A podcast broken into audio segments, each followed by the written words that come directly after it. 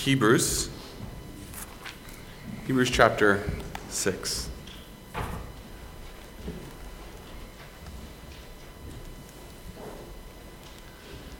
Hebrews 6. We're looking at verses 13 to 20 this morning. And let's open with a word of prayer.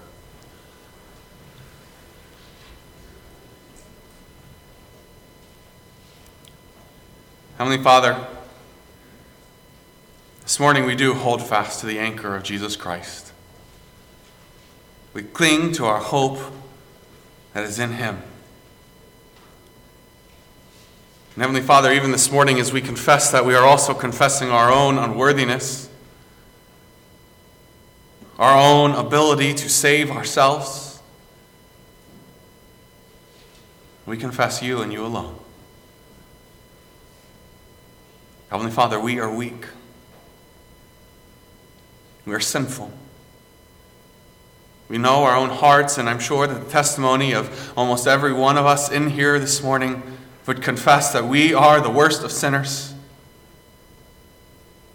We know what we deserve because we know who we are. And yet we rejoice in the hope of Jesus Christ, the anchor for our soul. Heavenly Father, maybe I pray that even this morning, as we turn our attention to this passage, may we see that anchor. May we rejoice in the hope that we have that you would be honored in all that we say and do. We pray this in the name of Jesus Christ. Amen.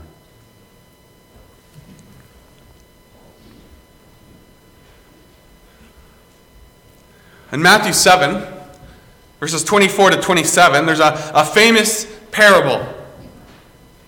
In this parable, Jesus compares those who hear and believe his word with those who hear but choose to ignore his word. He famously, in this parable, compares uh, them to a wise man and a foolish, a wise builder and a foolish builder.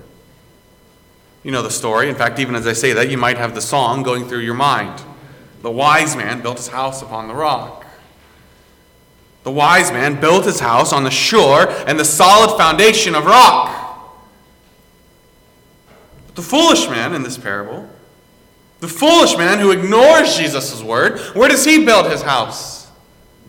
It's on the sand, on the unstable, constantly shifting foundation of sand.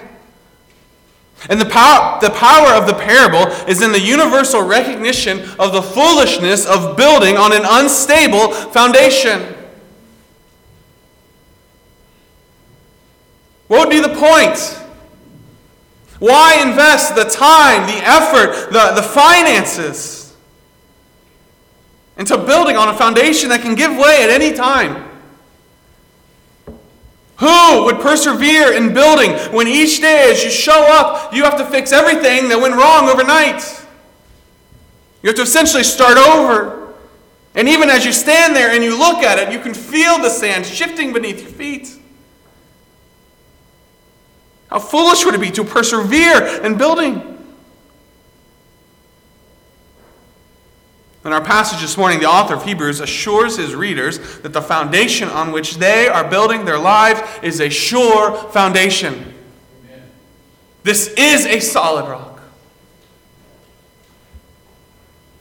I think a little context is good to, to help us remember where we are in the book of Hebrews. In Hebrews 5, verses 11 to 14, a few weeks ago, as the author of Hebrews, uh, in, in that passage, shift his attention from the topic at hand you might remember he's talking about Jesus Christ and he's talking about his priesthood after the order of Melchizedek, and yet uh, in that passage he has to pause. And why does he have to pause? Well, if you remember, he pauses to rebuke his audience. He rebukes them for their failure. I have a lot to say about this, but you can't understand it. You're too immature. He rebukes them for their failure to grow in the Christian life. They are stagnant and they are in danger of falling away and revealing that they never truly believed to begin with. And yet, in that passage, though he's disappointed with their lack of growth, he assures them that he does see fruit of faith in them. I, I see evidence of salvation, but I am disappointed at your lack of growth. And so he calls them to maturity in Christ. Then, two weeks ago, in Hebrews 6, verses 1 to 12, having addressed the immaturity of his audience and their need to grow, he then encourages them to not give up in that growth. Don't just get started and then stop again, but be diligent. Be diligent in your growth. It is a call to faithfulness. So, in the two passages leading up to this, we have a call to, to, to Christian growth and then a call to continue in that growth, a call to faithfulness. And so this morning, as we come to Hebrews 6 13 to 20, it builds on these two. It builds on the call to maturity in Hebrews 5 11 to 14, and then on the call to diligence in Hebrews 6 1 to 12 by assuring his readers of the faithfulness of God and therefore the surety of their hope. The faithful life is not a wasted life, but it is a life that is built on the surest of foundations. And so this morning in this passage, we'll see a call to be patient, to be encouraged, and to be steadfast. First thing we see is a call to be patient.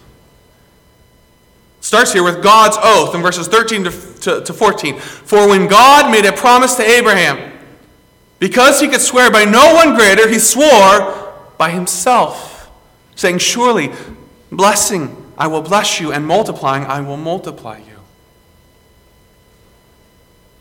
Very clearly, here at the very beginning, is a reference back to God's promise to Abraham, the, the Abrahamic covenant. We find it in Genesis 12.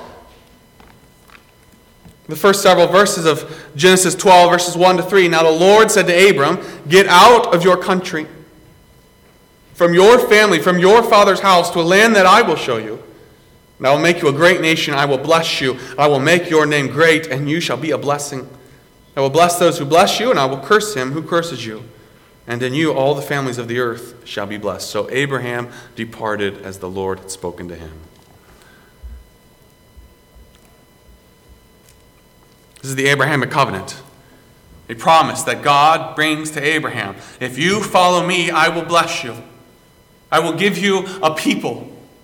I will give you a land and I will bless you. This Abrahamic covenant is then built upon, it's referenced several times. The first reference is there in Genesis 12, 1 to 3. Again, God references it in chapter 13, verses 14 to 17. Chapter 15 of Genesis, verses 1 to 21. Genesis 17, verses 1 to 19. And then Genesis 22, verses 15 to 18. In fact, it's that reference, that last one, Genesis 22, verses 15 to 18, that's specifically referenced in our passage. And in that passage of Genesis 22, this comes right after Abraham has uh, offered his son on the altar. And then God reassures him of his promise. And it says here that he swore by no, by, he could swear by no one greater. He swore by himself. God made a promise to Abraham, this Abrahamic covenant I will bless you, I will give you a land, a seed. And because he could swear by no one greater, he swore by himself. In this Abrahamic covenant, God makes a promise. And the foundation of that promise, the guarantee of that promise, is God's own faithfulness. If you were to pull out a $20 bill and go to Hy-Vee or any other store, you pull out a $20 bill, and what makes that $20 worth $20? Is it just your word? I promise this is worth $20. Can anyone just take a piece of paper and write $20 on it? And then it's $20? Could you use $20 of Kohl cash? Kohl's cash?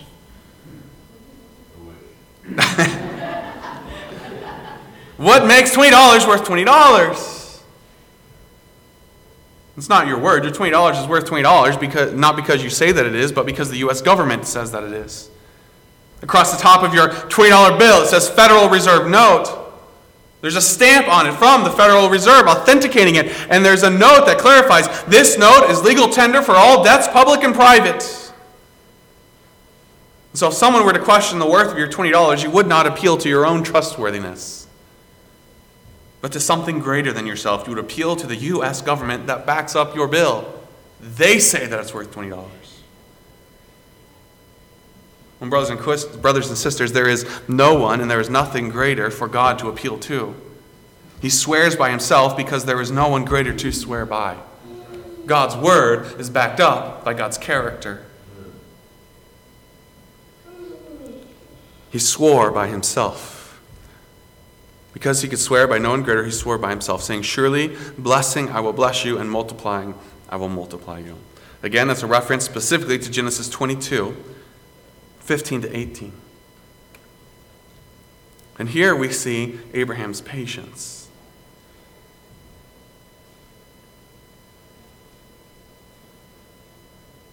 So, after he had patiently endured, he obtained the promise. See, in Genesis 22 15 to 18, as I mentioned, this is as Abraham uh, has just offered his son, and God provided a ram. And the remarkable thing about this passage is that in Genesis 12, 1 to 4, when God first comes to Abraham and calls him to follow, Abraham is 75 years old.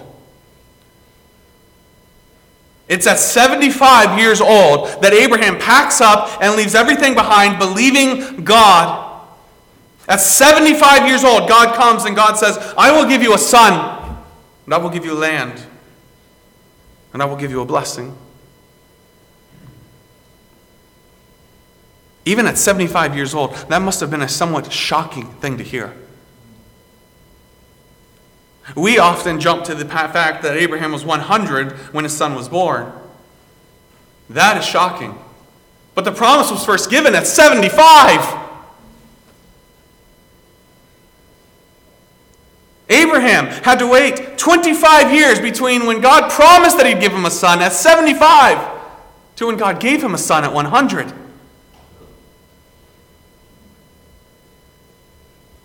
He had to wait 25 years from Genesis 12:4 to Genesis 21:5 before he begins to see God fulfilling his promise of the birth of Isaac. That means that for 25 years, Abraham and Sarah followed God, childless, believing that he would still give them a seed beyond all hope. This was a hard promise to believe at 75, and it wasn't fulfilled at 76 or 77 or 78 or 79 or 80 or 81 or 82 or 83. It was fulfilled at 100.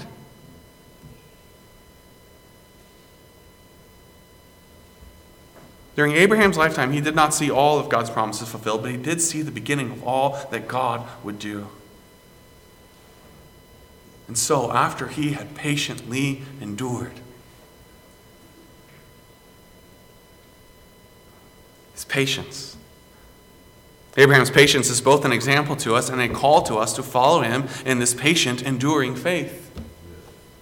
In fact, that's what faith is. True faith is patient faith. Faith is not only recognizing and believing in God's ability, but faith also submits to God's timeline. It waits on God. And the author of Hebrews here is calling his audience to not lose faith. Grow. Be diligent in growth and be patient. Endure. Grow in grace and, diligent, and diligently grow. And do not lose hope or faith, but cling to the promises of God, regardless of how much time it takes and regardless of the circumstances that you go through. Because God has made a promise. God is God regardless of my timeline and my circumstances, and God will keep his word. So I must faithfully follow him, and I must patiently wait on him. Abraham here is put forth as the prime example of one who believed God and who patiently waited for 25 years, despite the increasingly improbable nature of the promise made to him, yet he endured. And what was his reward? What we see there in verse 15? And so, after he had patiently endured, he obtained the promise. He obtained the promise. Abraham obtained the promise. All that God had promised Abraham has come and will come to pass. And the point is simply this that Abraham trusted God to be faithful, and Abraham found God to be faithful.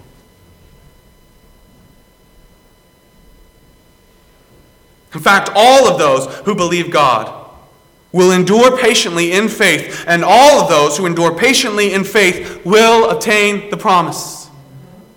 You will find God to be faithful. It's from this example of Abraham. The author of Hebrews now moves on, and he explains the objective truth behind this example. Or what does this, this, this example that we see of Abraham's patience, what does this tell us about God? And then he moves on to the application of these truths to his audience. So now we come to verses 16 to 18. Be encouraged. What does this tell us about God? Why is it that God made an oath to begin with? Well, the answer is here given.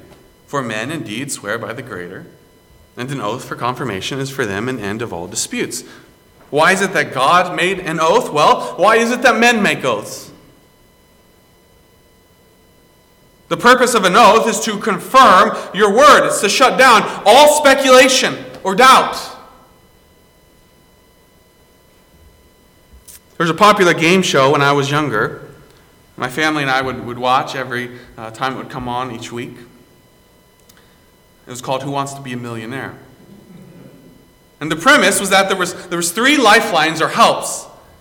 And the contestant had to work through uh, answering questions, working their way up to a million dollar question. There are multiple choice questions that he's working through with the chance to win a million dollars. One of the things that made the show so fascinating was the, the building tension with each question that's worth more money. You can just you can feel the weight of the questions. And each time a contestant would answer a question, the host would famously ask, Is that your final answer? It's a question that was meant to ensure that the host had, had rightly understood what the contestant had answered and to confirm beyond all doubt that this is your answer. It shuts down all debate and all opportunity to go back and say, well, that's not what I meant. You've confirmed it. In a similar vein, an oath gives a final stamp of approval. This is my word. I am telling the truth, and I will not go back on it. Thus, in like manner, Hebrews 6:17 tells us that God made an oath with Abraham to show in a way that Abraham would understand how serious that he was. Thus, God, determining to show more abundantly to the heirs of promise, heirs of promise, those who, who received the promise from God, specifically in this case, we're still focused on Abraham and his seed who would come after him. So, in order to show them more abundantly the immutability of his counsel, he confirmed it by an oath. Immutable. It's one of those words that I, we probably throw around a lot. We use it. We may not know necessarily what it means. You may have at one point knew what it means, and several of you probably do know what it means. Immutable is simply a word that means unchanging or unchangeable. God made an oath to show Abraham and all of his seed that his counsel, that his word is unchanging. Unchanging. See, not only does God fulfill his word, but he fulfills it exactly unchanged as he promised he would. There's no bait and switch where God makes a promise and then in a roundabout way he kind of, he, he sort of fulfills it. No, God does exactly what God says. When God makes a promise, God keeps the promise that He has made.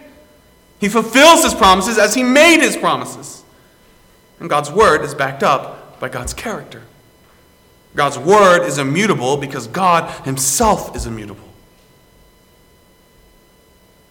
He didn't make an oath because he needed to further confirm his word. He made an oath for the sake of Abraham and his seed, that they would see his immutability. In fact, as you move to verse 18, that's exactly what we see. That by two immutable things in which it is impossible for God to lie, we might have strong consolation. God's oath was not stronger than God's word. In fact, both God's oath and God's word are called immutable by two immutable things. What are those two things? It is God's word, God's word originally when he spoke, and then it is God's oath on top of that word. It is two things that cannot be changed. Two things that are immutable. God is simply stressing by two unchanging and unchangeable things how faithful that he is, and therefore how sure Abraham's faith should be. In fact, in case you're not understanding what is going on here, the author of Hebrews simplifies the point that he's trying to make, and he brings it down to one simple theological statement. What, what are you saying here? Two immutable things, you're using big words. What are you saying? It is impossible for God to lie. That's what it all comes down to. God does all of this in order to show Abraham, I am faithful, and it is impossible for me to lie. That might kind of strike you as, as strange. How can it be impossible for God to do anything? In fact, we'd often answer the question Is there anything that God cannot do? We'd often answer it with No, God can do everything. That's not an entirely true statement. There's a little uh, catechism that Chris and I work through with our kids. One of the questions is Can God do all things? And the answer in that catechism is yes, God can do all his holy will. Those last few words are important in there. God can do all his holy will. In fact, that's what we see in Psalm 115:3. Our God is in the heavens and he does all that he pleases. He does all that he pleases. You see, as Psalm 115 teaches, and as, as this little catechism that we go over with our kids affirms, God does all that he pleases, but he never contradicts his will or his character. God cannot lie because that would be contrary to his character, to who he is. He is not a liar. And that is good news for you and for me. That means that we are not merely at the whim of an all powerful being who could change his mind tomorrow. But we are the objects of love and the recipients of promise from an omniscient, omnipotent, omnipresent, immutable, eternal, righteous, just, faithful, good, merciful, gracious, compassionate, long suffering, jealous, wise, immortal, incomparable, sovereign, and glorious God. And in that we rejoice. That our God does not change, and He cannot lie.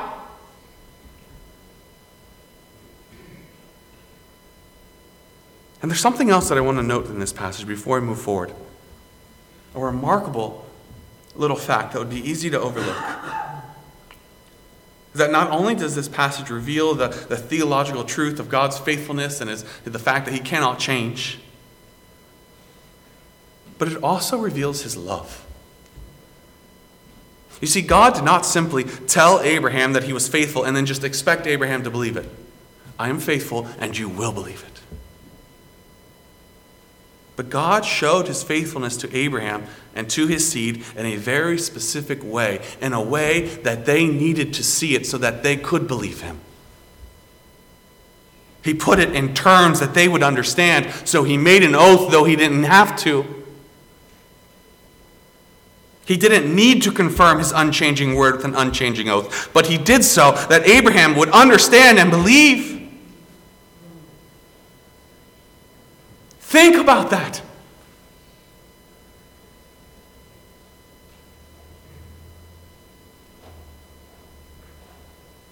God, reached down to Abraham and he did it in a way that he would understand because he wanted him to see. He wanted him to believe. But it doesn't stop there. God not only wanted Abraham to understand and believe, he wants to encourage you as well. In fact, as you move to the end of verse 18, that's exactly what you see. By two immutable things in which it is impossible for God to lie, we might have strong consolation. Notice the shift there. At that point in the verse, there's a change. From talking about Abraham and his seed and the promises that God has made to them, he has showed their faithfulness to them. And now, what does that mean for us? God did all of that back then, not only so they would believe, so that we would believe. It's at this point that the passage moves from objective truth, showing through God's promise to Abraham who God is, to personal application to us. God has done all of this not only so that Abraham and his seed might believe and endure, but so that even we might have strong consolation. That word strong consolation is the idea of, of a strong and a sure encouragement that we have from God in Christ. He did all of this not just because he knew that's what Abraham needed to believe, he did all of this to encourage you in your faith. That you, today, looking at this passage, would look here and you would see this, what God did for Abraham, and you would say, That is my God, and he is faithful. And because he cannot lie and he kept his promises to Abraham, he will keep his promises to me.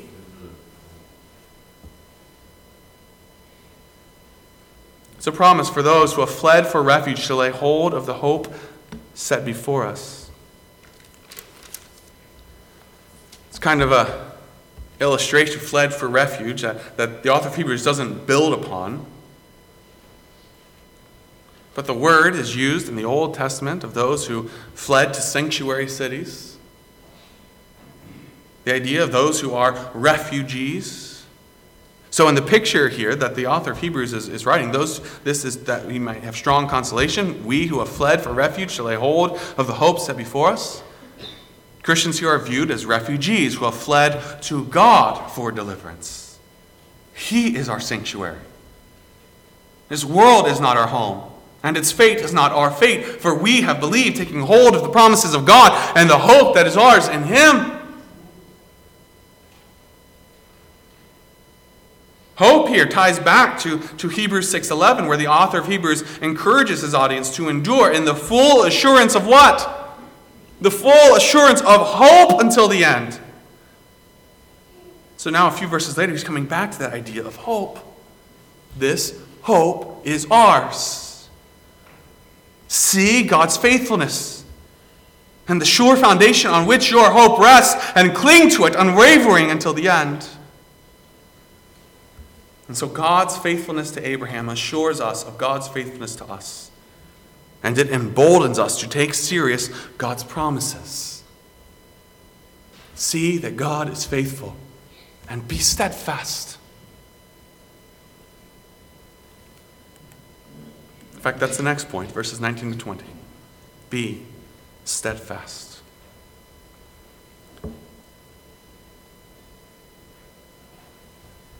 This hope we have as an anchor of the soul, both sure and steadfast.